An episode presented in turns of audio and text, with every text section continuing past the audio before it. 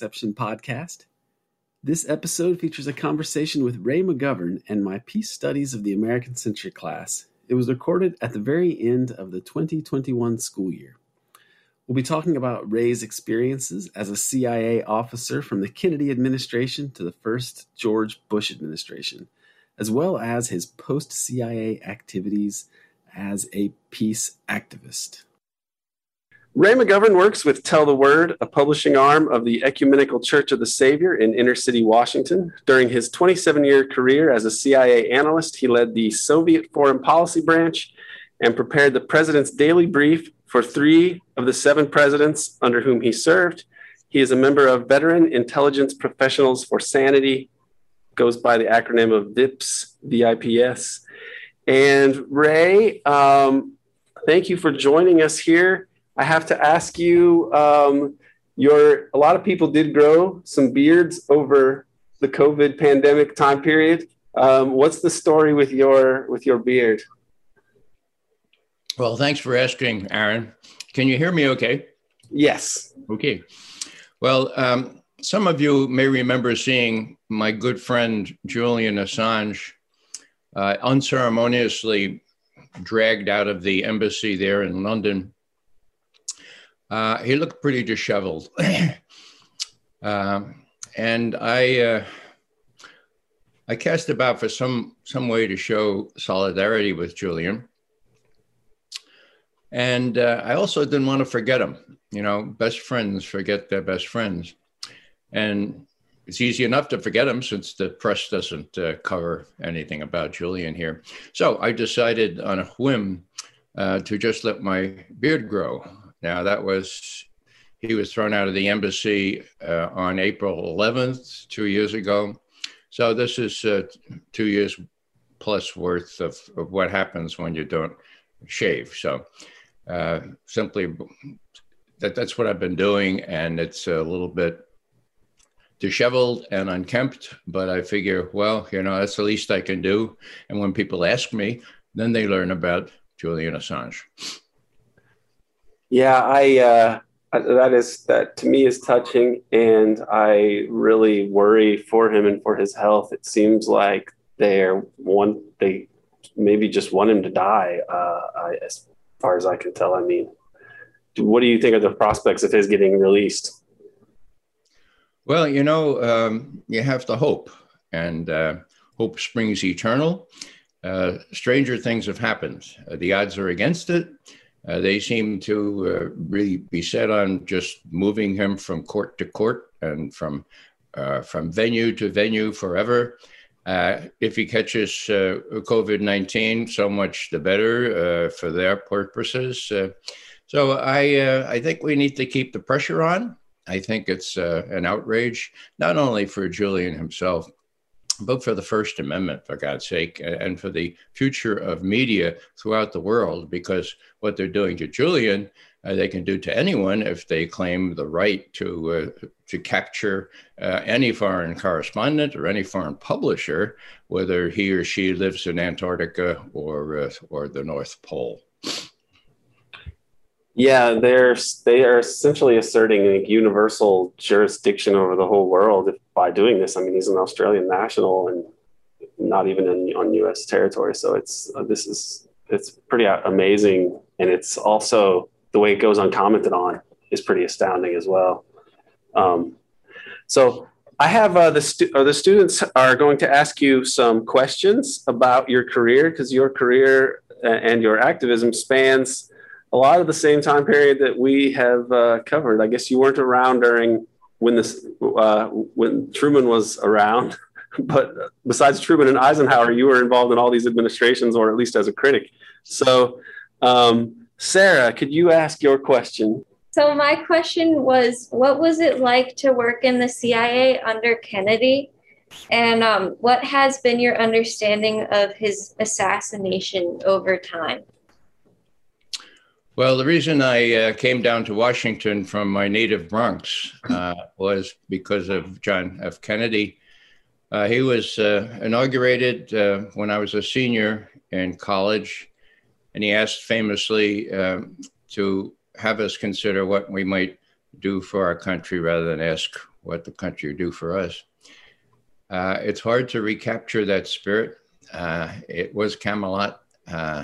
The young family was moving in after a period of uh, of old guys running the place. Um, and he offered a new vision for world peace, which got him in really deep trouble. Now, I entered uh, CIA in April of 1963, so I only had several months of overlap before they killed uh, John Kennedy. And uh, my understanding is that the the best book on this is uh, James Douglas's JFK and the Unspeakable. He uh, devoted a couple of decades to doing the research. It's very good. And he concludes that it was uh, the uh, what we call the deep state that did him in.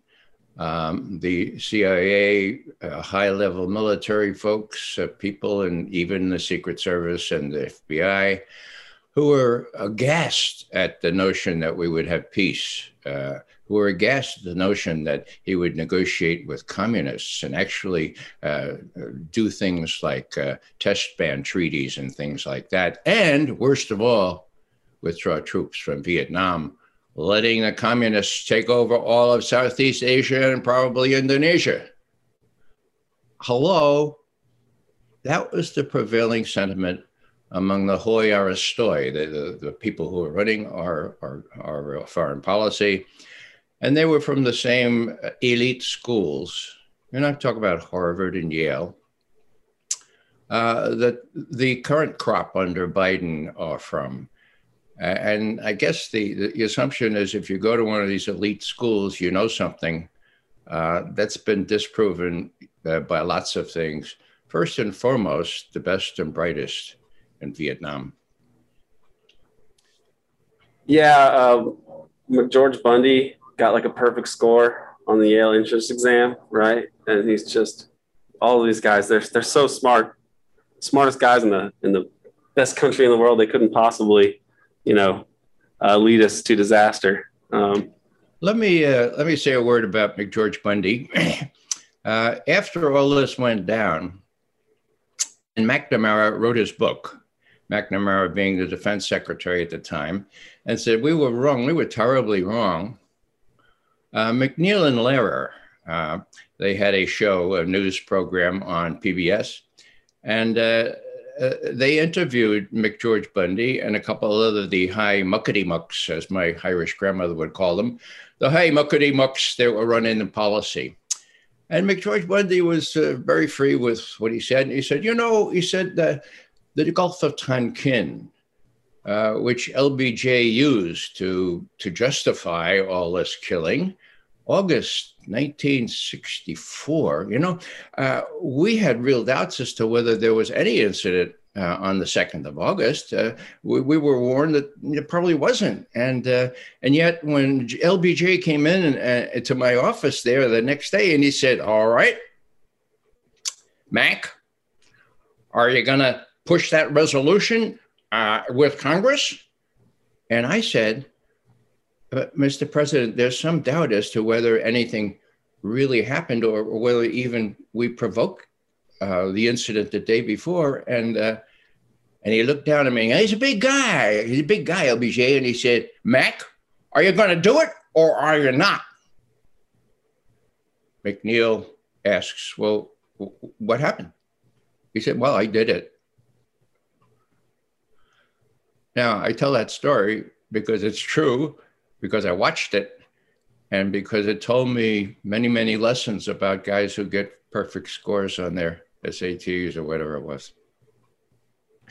Yeah, he later wrote, um, I mean, McNamara's memoir, in retrospect, he, he writes, he basically confirms what John Newman and, and Oliver Stone, by way of John Newman and Fletcher Prouty, were arguing in JFK that he had pulled, that he was pulling out of Vietnam.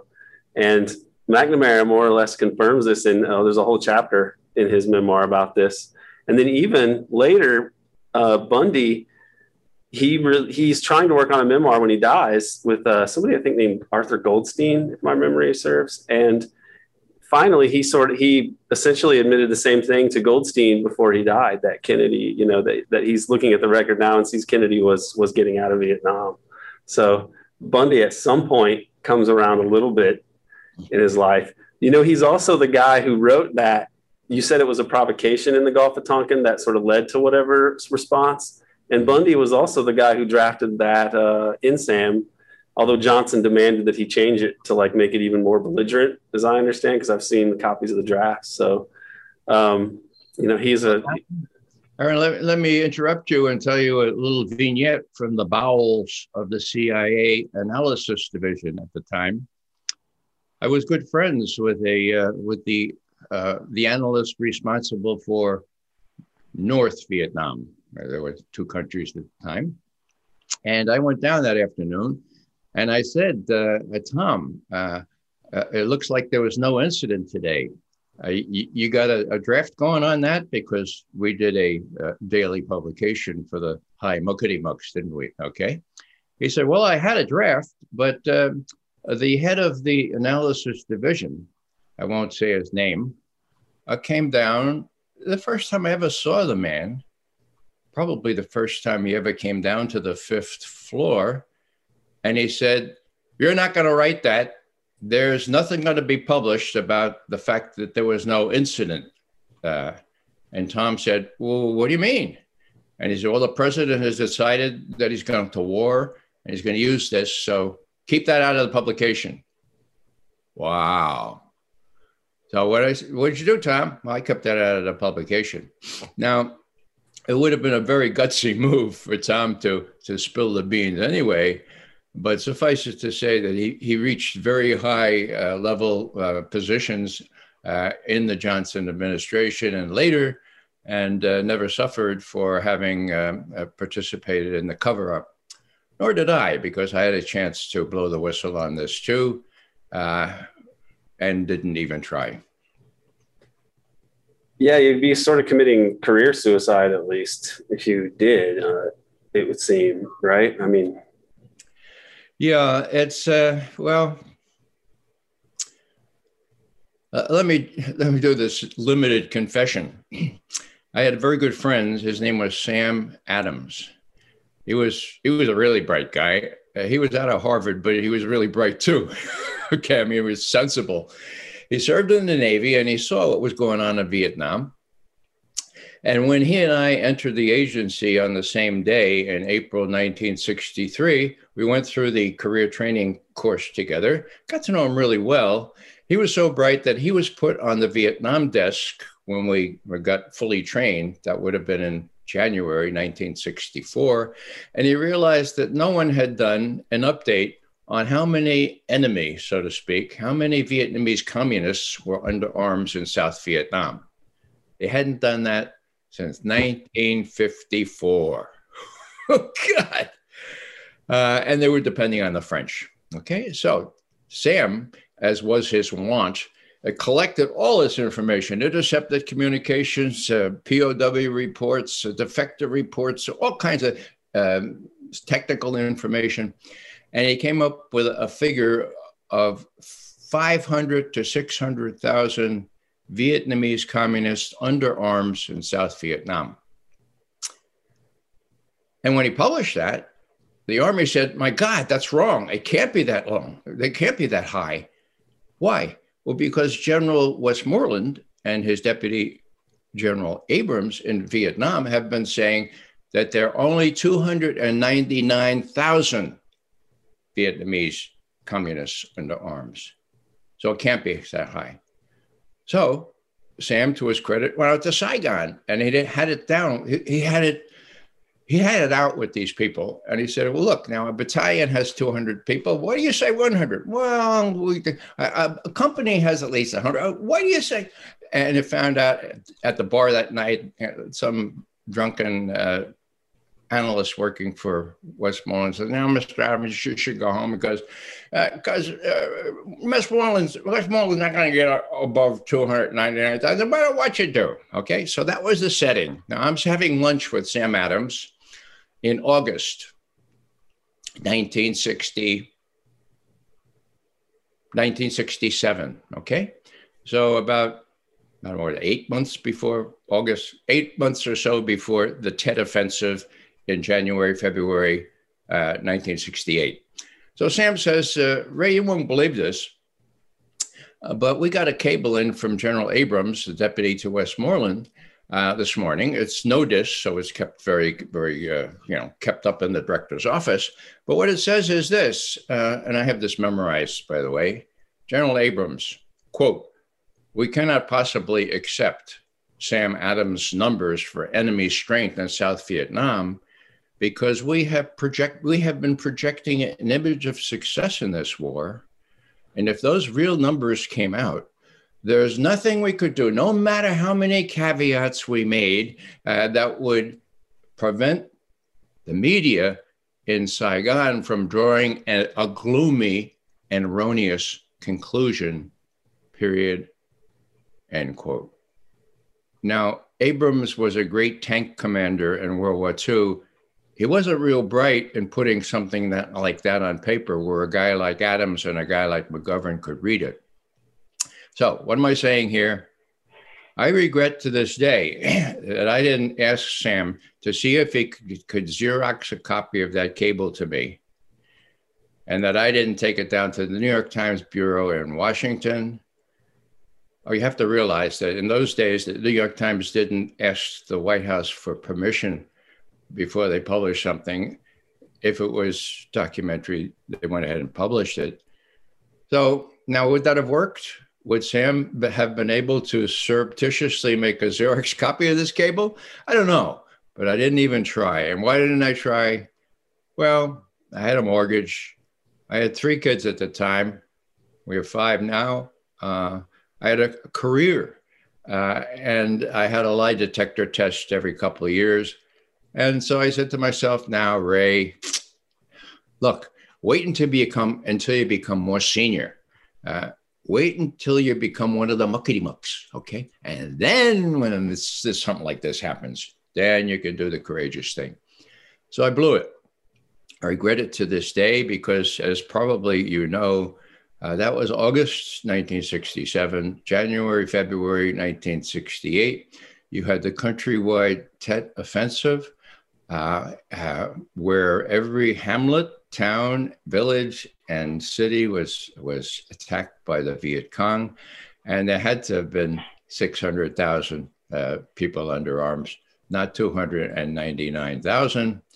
Uh, Sam Adams uh, was really irate, but he cooled his temper and he wrote a sar- sardonic cable to Saigon. And he said, Wow, it's amazing that the Viet Cong could do all that destruction and death with only 299,000 troops in South Vietnam. So there's a confession, there's an example.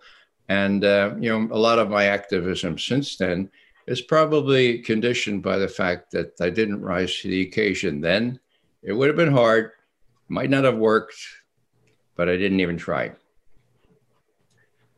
Yeah, and then at best you'd have to start to study polygraph techniques so that you could keep your job, perhaps. Uh, that would that would give you the benefit of being a, a better liar. Which, if you got good enough at it, maybe they could move you over to operations. Which actually leads to my next question uh, from KJ. Um, KJ, can you read your question? Uh, no problem. Uh, in the CIA, what's the difference between analysis and operations? Well, uh, let me put it this way. Um, when the CIA was uh, established in 1947, um, the idea was, as Truman put it, to have a group of analysis to give him untreated intelligence. In other words, look, tell it to me like it is. I don't want to hear the State Department treating the information so that it will accord with State Department policy. I don't want the Pentagon to be telling me that the Soviets are 10 feet tall. I know they're not that high. I want you to tell me like it is, and you will have career protection for doing that because you will be under me, not under defense, not under state. Now that's that's how it was sold to me when I signed up. I said, man, that, that's that sounds terrific. One place in government where you tell the, tell the truth. Okay, well, that was the original idea. And it persisted for most of my career.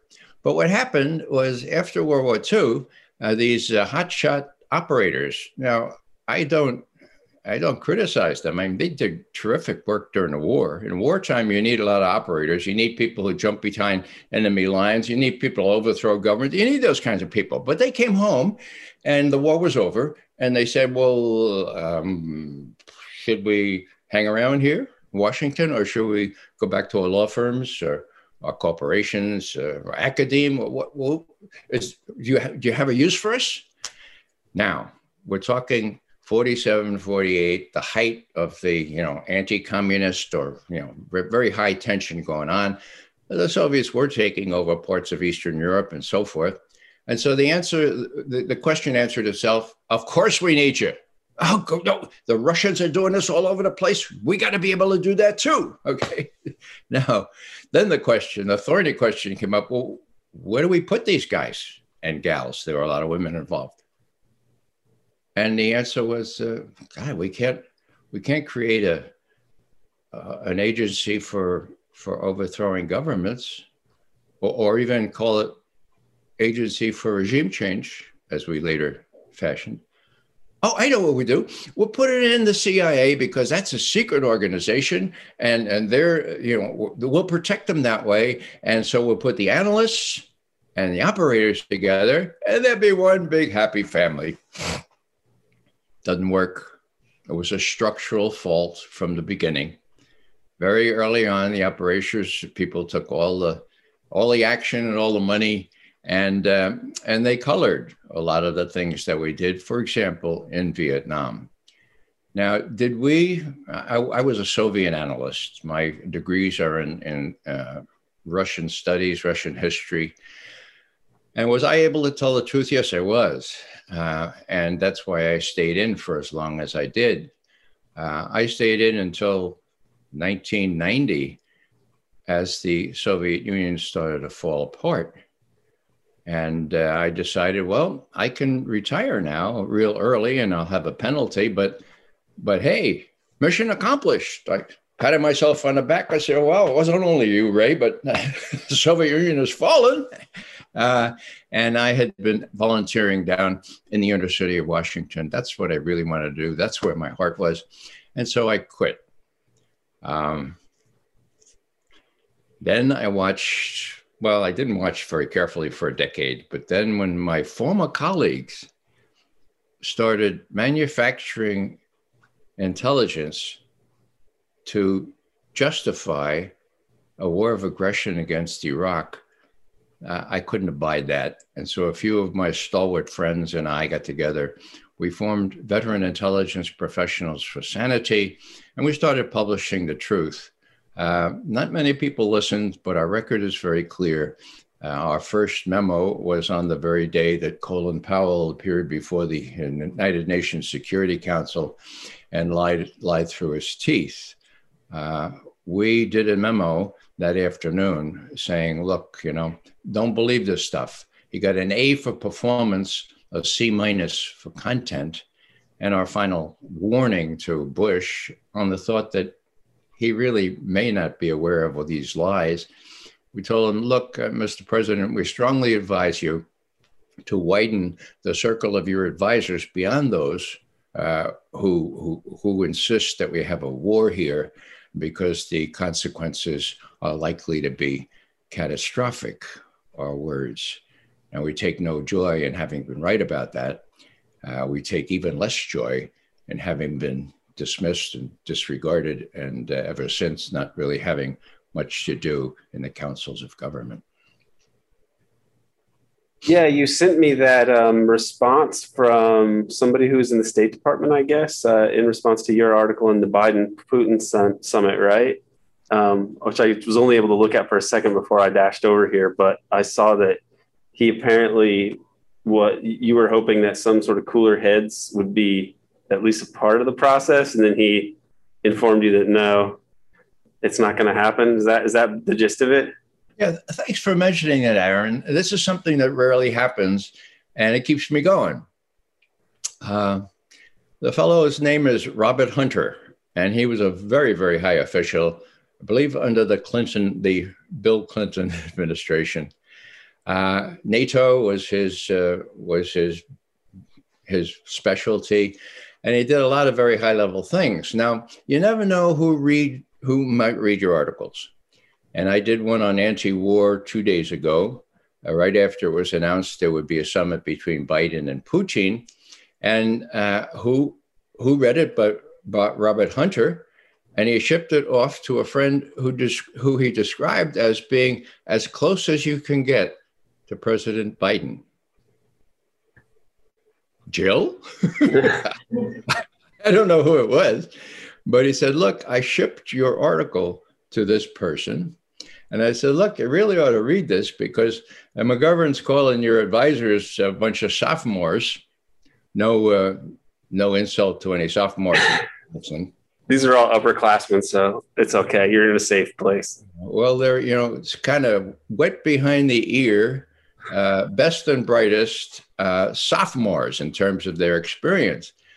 Biden's people, his advisors, and so uh, he said, "Look, McGovern's saying this. You, you, might want to bring this to the president's attention."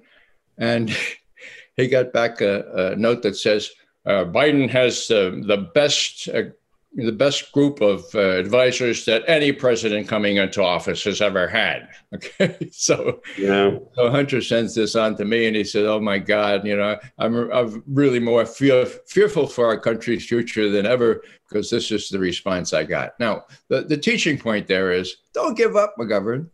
Don't give up. Who knows? You know, someday somebody important might say, "Holy, holy Moses." Uh, maybe I'd take another look at this. And while I'm on that subject about not not giving up, my favorite quote on that is from I.F. Stone. Some of you who might know I.F. Stone, uh, he was a publisher and really he had, he had guts galore, right? He would be very courageous.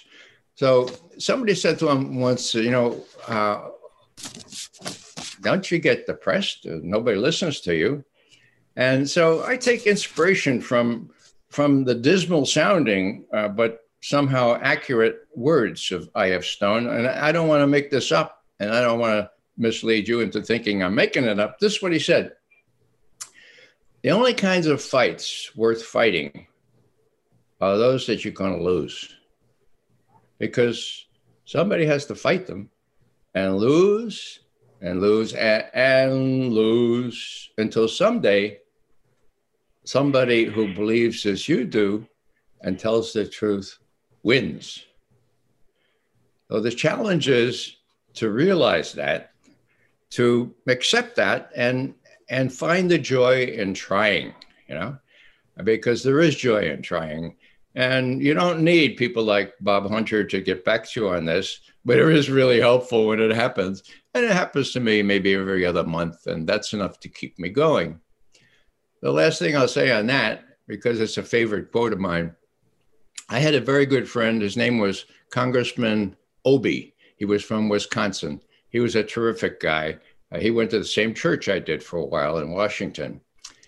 Now, he was pursuing the Iran Contra mess, right?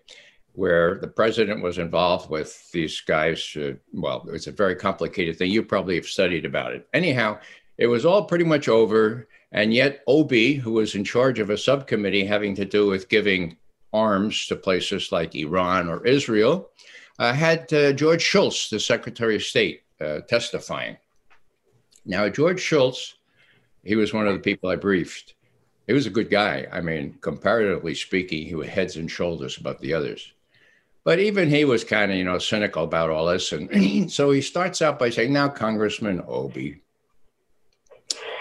uh, the American people are tired of this Iran Contra stuff. So, so really, why do you keep pursuing it? and Obey looks down at him. He says, uh, Secretary Shultz, I didn't promise to support and defend the Constitution of the United States against all enemies, foreign and domestic, until I got tired. So, yeah, I take a leaf from that. Uh, I took only one oath and that is that same oath to support and defend the Constitution of the United States against all enemies, foreign and domestic. And when people ask me, why don't I get tired? I say, well, just like Congressman Obey, uh, an oath is an oath, and you're not supposed to get tired. As a matter of fact, as far as I know, oaths don't have any expiration date.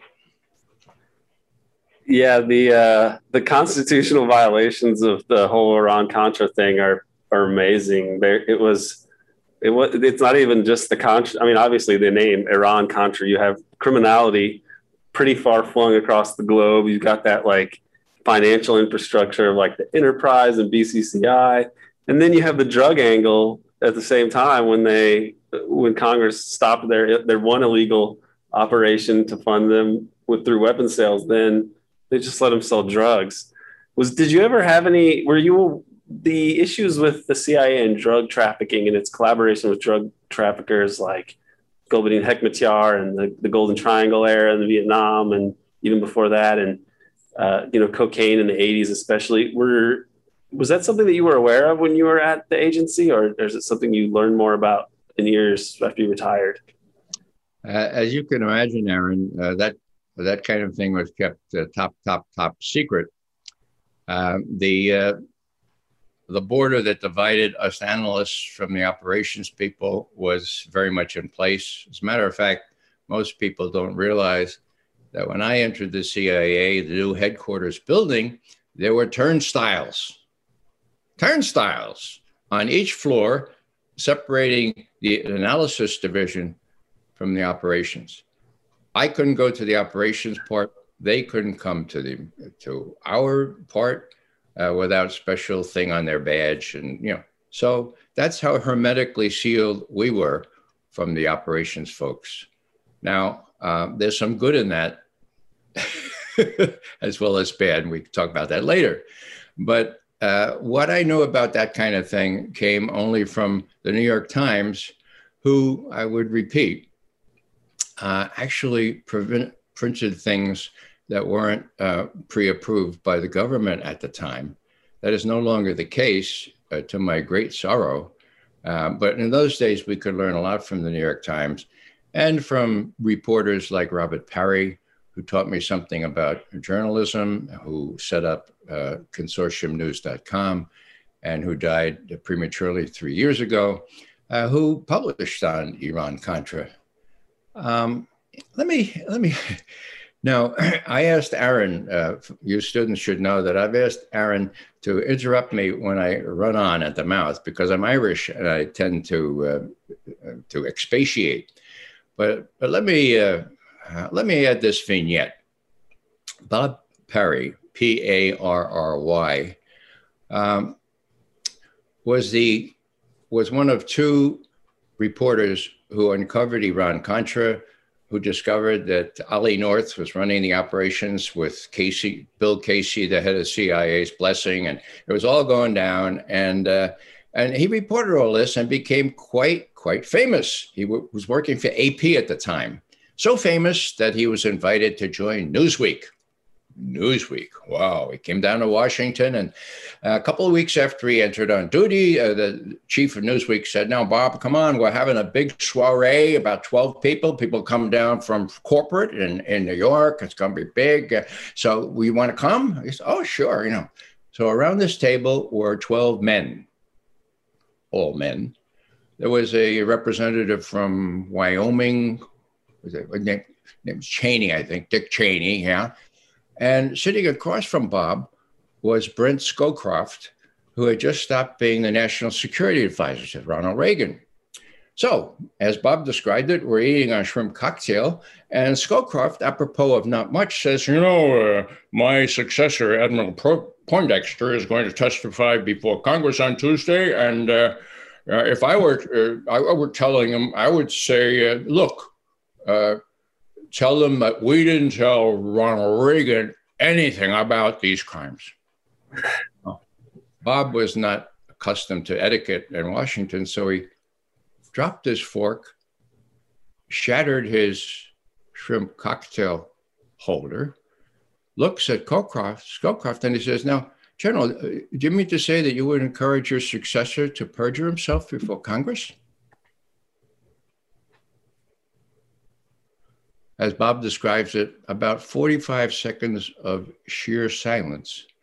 And then the head of Newsweek put his arm around Bob. He said, Now, Bob, uh, look, uh, sometimes you have to do what's best for the country. yeah. Gentlemanly, well, manly laughter around the table all men, of course. And then they went on. Now, why do I tell that story? Well, there it is. It's spades. They know what's best for the country. And if that means lying to Congress, they'll, they'll do it. If that means lying to start a war, they'll do it.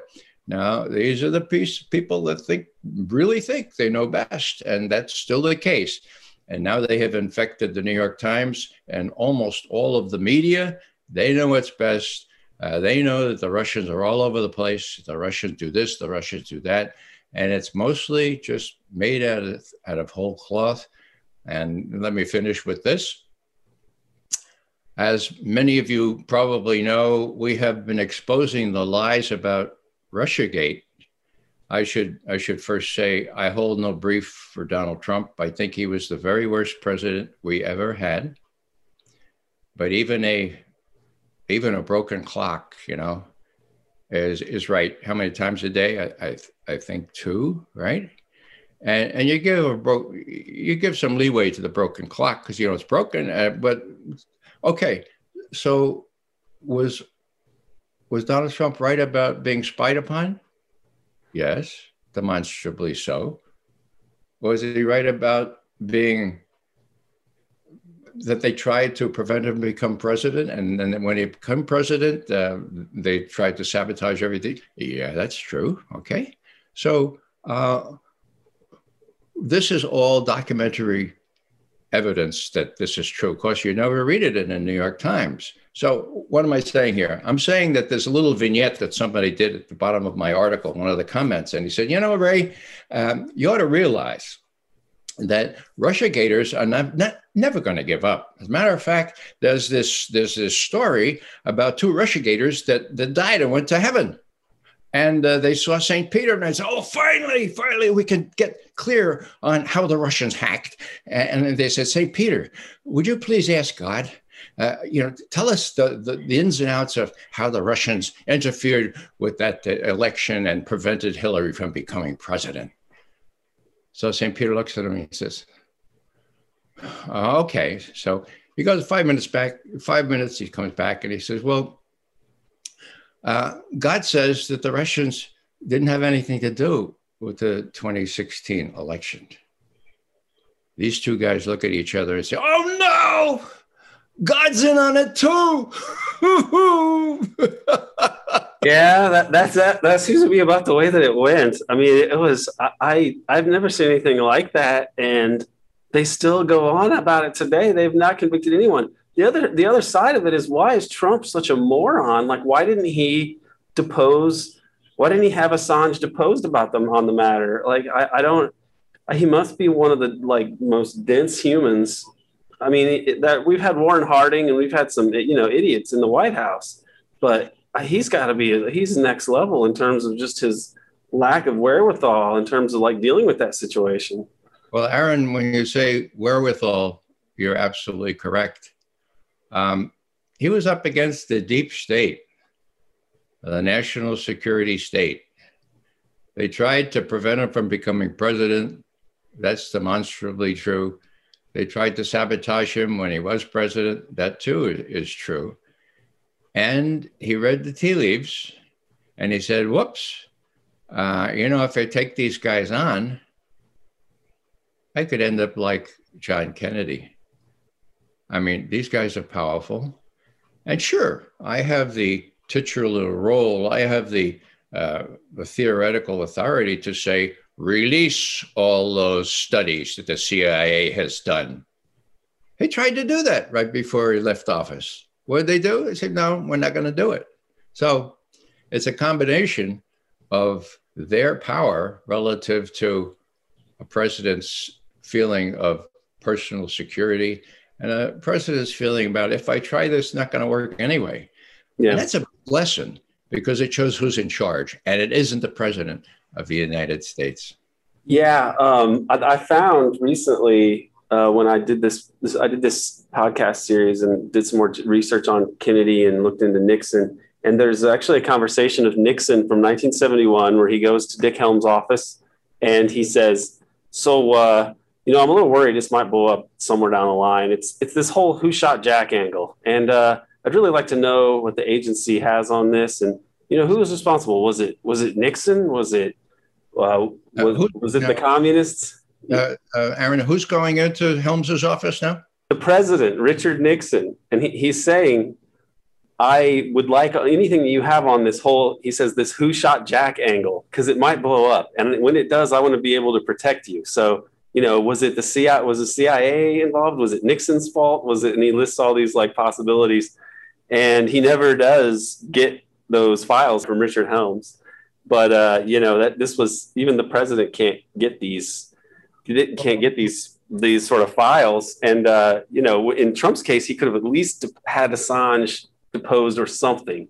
I think, like in his case, he didn't have to rely on their files. He just could have talked to Assange. I think Assange could have exonerated him. I mean, what do you, do you think that's the case or? Well, as you know, the, the Mueller folks refused to interview Assange.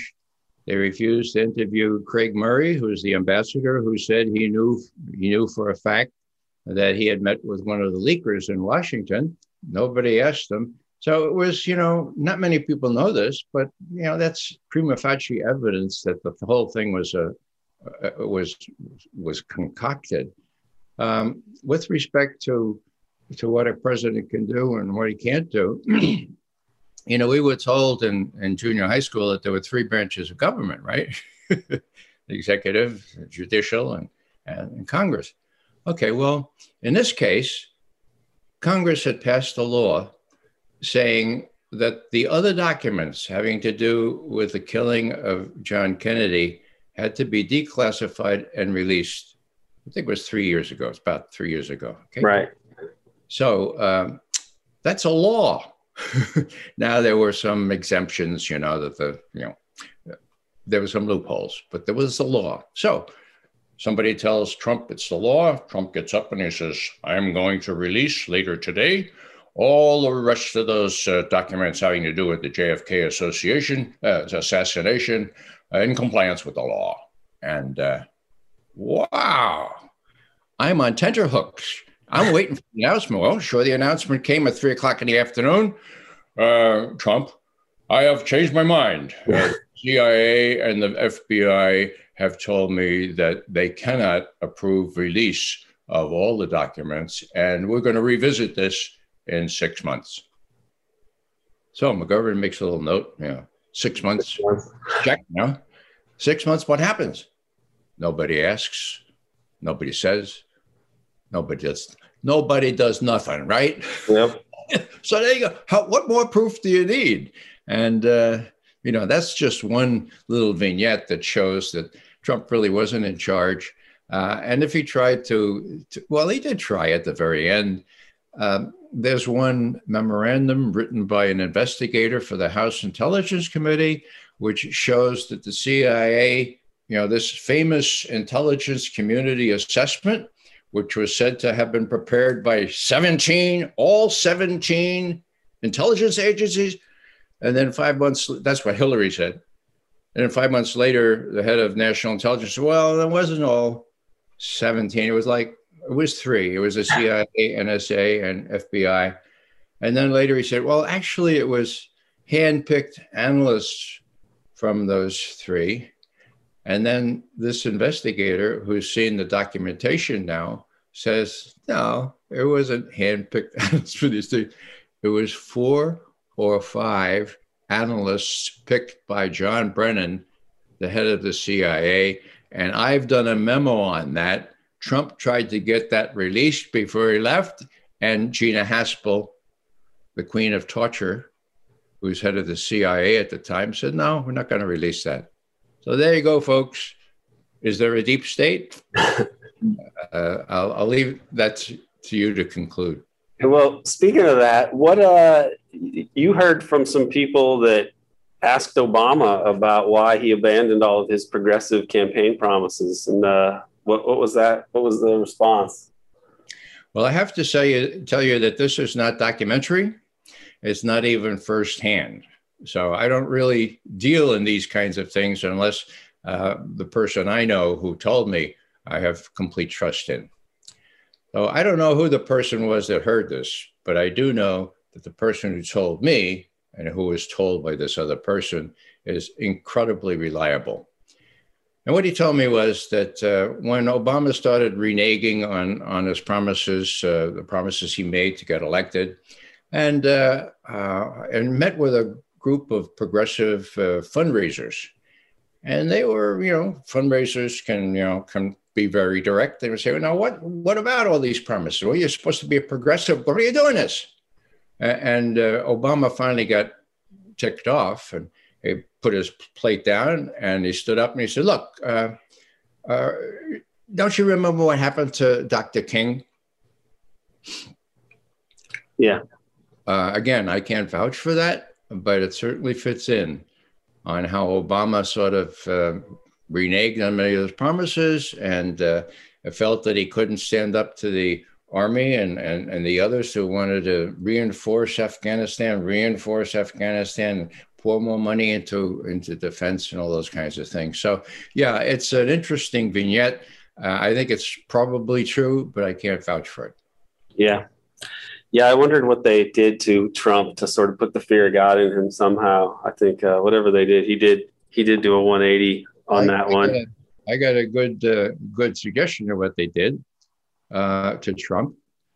Uh, on the 5th of January 2017, they got together in Obama and Biden's office, Obama's office, all the high security folks, and they said, Look, uh, uh, what are we going to do about this Trump?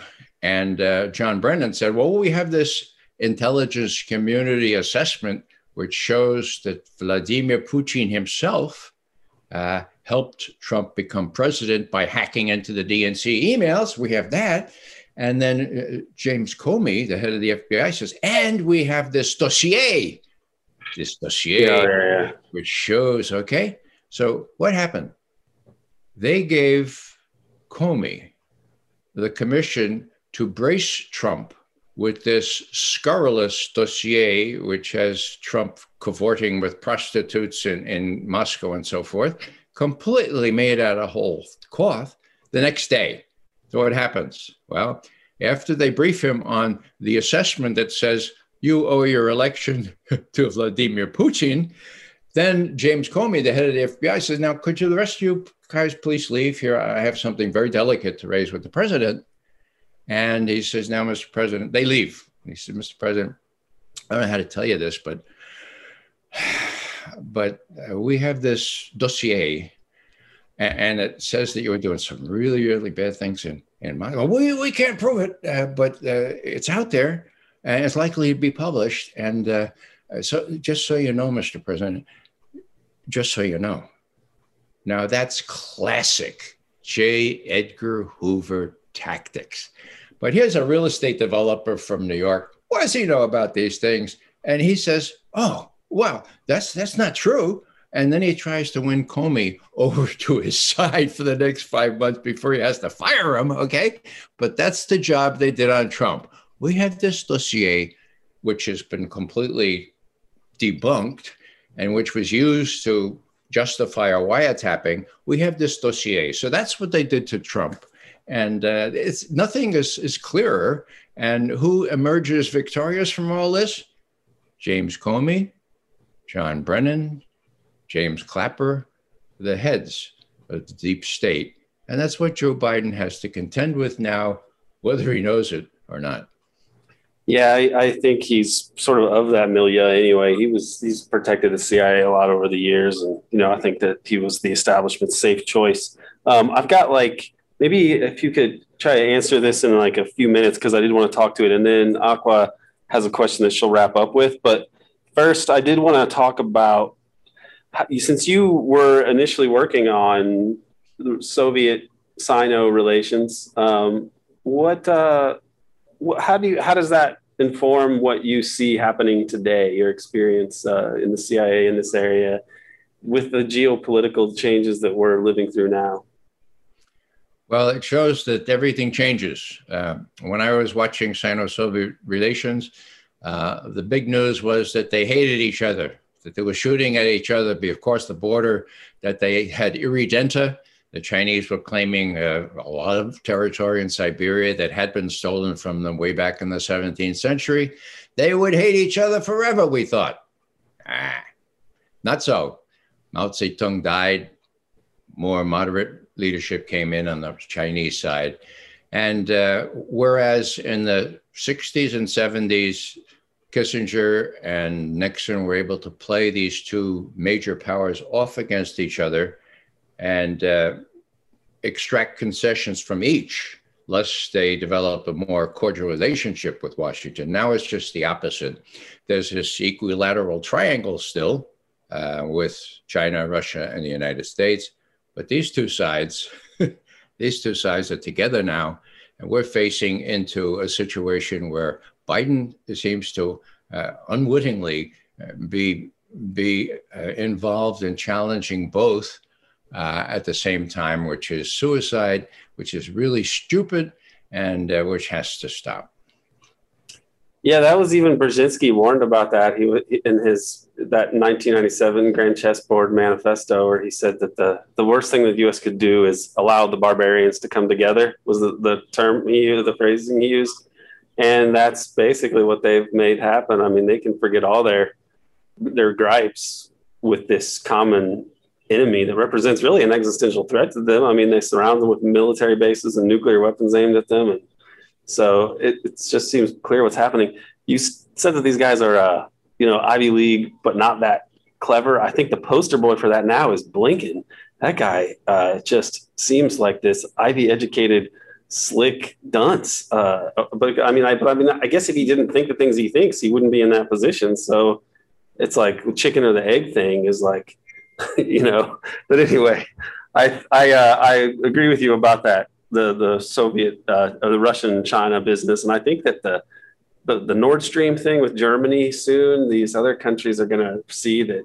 I think that the U.S. is not their leadership is is kind of their hegemony and their legitimacy is crumbling all the time. But um, I guess the last question I want uh, to, you to answer is from Aqua, and she's going to sort of modify what she was going to initially, but I think it'll be a good question. So Aqua, you can go ahead. So, my question is How can we think about these national security institutions and the human beings within them? Um, because obviously, um, the deep state boils down to in- individuals who are committing these actions. Say that last part again. Um, because it boils down to like individuals who are committing these actions uh, within the deep state. I'm sorry, I still didn't, how you, get. How do you reconcile the humanity of the people and some of them who are patriotic and think that they're doing things to help the country? How do you reconcile that with the sort of institutional evil that they're responsible for? Yeah.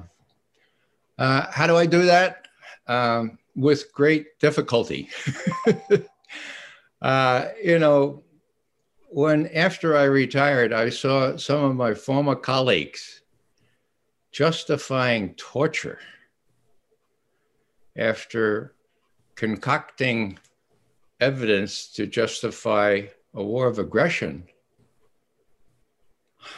I couldn't understand that. And that's part of what motivated me and my, my colleagues to, to start publishing and, and speaking wherever we were welcome uh, there is such a thing as evil in the world. You know, I uh, I never held held much brief for demons, uh, but what makes people think that they can torture other human beings? That's why, of course, I I threw back my intelligence commendation medal. Um, so it's really hard to reconcile, but uh, there is this groupthink and uh, uh, if uh, if it suits your career or suits your, uh, you get sometimes you don't know what you believe, but it's most very convenient to believe what everybody else does. And so when I watch Gina Haspel who was in charge of the first waterboarding site in Thailand, uh, be nominated to become the head of the CIA, I watched some of my old friends file in as as as though they were approving her, and I said, "My God, what happened to these people? What happened to them?" Well, it's very insidious. I can't really figure it out, but I'm inclined more to think that demons are really real, and that, that only the truth can protect us from them, and indeed, only the truth can set us free.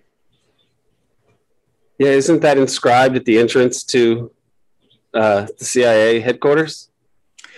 Yeah, uh, when I first came on board, there it was, right in marble. You shall know the truth, and the truth shall keep you free. Uh, a, a, citation from John's Gospel. And, uh, you know, when I saw that, I thought of my Irish grandmother. What she told me about 500 times is Now, Raymond, be truthful and honest, and then you won't give a damn what anyone says about you. Good advice. Yeah, yeah. Well, um, what advice would you give to students who want to be able to stay informed and aware of these really important things that the media and that the educational system tries to keep from us? Uh, what what advice do you have for, for people who are going to try who are younger than us and are trying to make sense of the world when a lot of the world uh, tries to confuse you and mislead you. And so, how do we how do we keep our heads, uh, you know, where they need to be? Well, thanks for asking. Now, uh, my son Joseph, who runs my website, would say, "Dad, don't forget to mention your website. It's raymcgovern.com." And my son Joseph says, "Well, you know, always add, if you don't get it, you don't get it." now, uh, after that, I would say make sure you read antiwar.com, where I publish most now. Uh, consortiumnews.com is still pretty good. Um, there are a couple other things that uh, Amy Goodman used to be very good, and she's still very good on domestic things, uh, but she went haywire on Russiagate and on Syria and on a couple other things, and it makes me wonder what's happened. Uh, but there are lots of uh, progressive sites out there. You just have to kind of uh, be guided as to what you want to, to get in terms of pure, unadulterated uh, information, untreated, as, as Truman would say, uh, by agendas here and there. Yeah, I would add the gray zone to that list. I like exactly. I think you've been on the gray zone before. Didn't they interview you not too long ago? Yeah, Aaron Mate interviewed me about uh, Russiagate when the word came out that uh, CrowdStrike, the cyber outfit that looked into the so called hack by Russia of the DNC emails, turned out to be not true. And the head of CrowdStrike, the horse's mouth, said, We have no technical evidence that anyone hacked the DNC emails, not Russia, not anyone. Whoa. Now, when did that come out? May 7th last year. Do you see that in the New York Times? No, they must have missed it. So there's a warning. If there's important things that go against the grain uh, of the New York Times, they will they will check with their uh, people in CIA and say, "Well, is that okay to publish this?" And when when the answer is no, you'll never see it. Most of my friends who still believe in RussiaGate can't believe me because they believe that the New York Times still publishes everything that fits that that's fit to print. right, right. Well, on that, um, I will. I think at the end of the year, I'm going to try to put together some links for the students to have some websites that I go to, and I'll include your I'll include yours on there because uh, I think that your writing is is always good, and you you stay up to date on all these things. So. Um, Thank you so much. This is actually the last class of the year. And it was the other day that Aqua asked me about something about the people who are in the CIA and how do we even think about these people who, you know, ultimately come from America, come, go to the same sort of schools that we go to, and then they end up doing these things.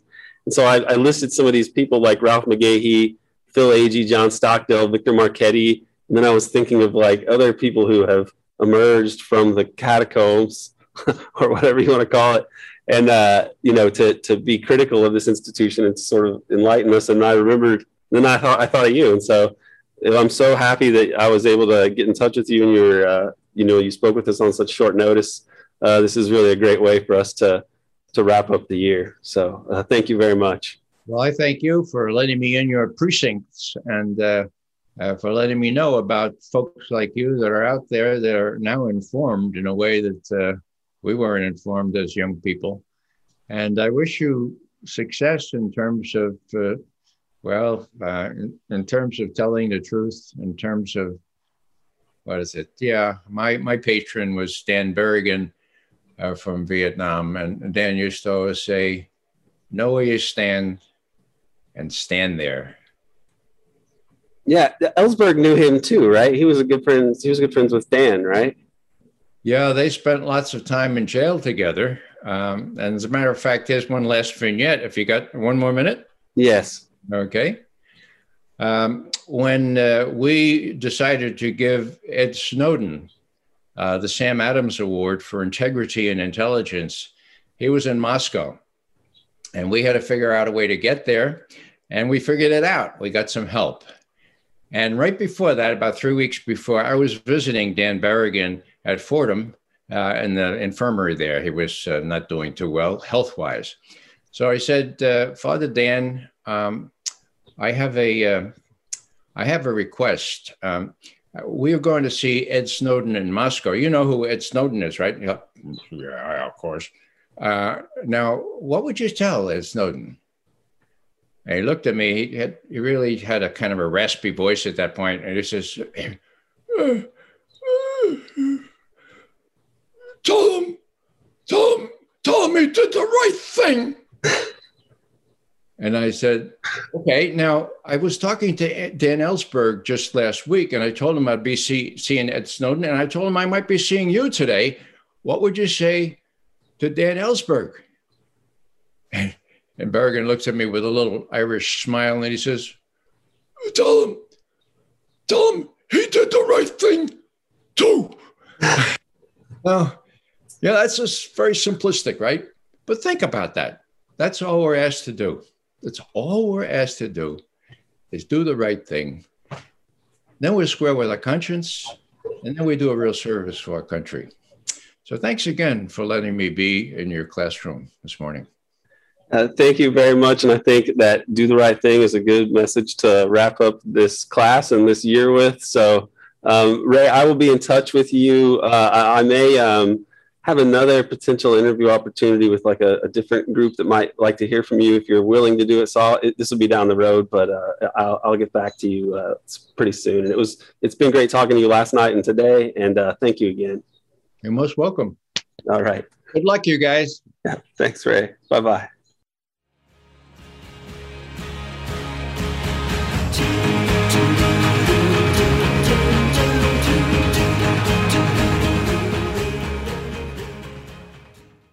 Well, that does it for this episode. Kind of wistful listening to my students today.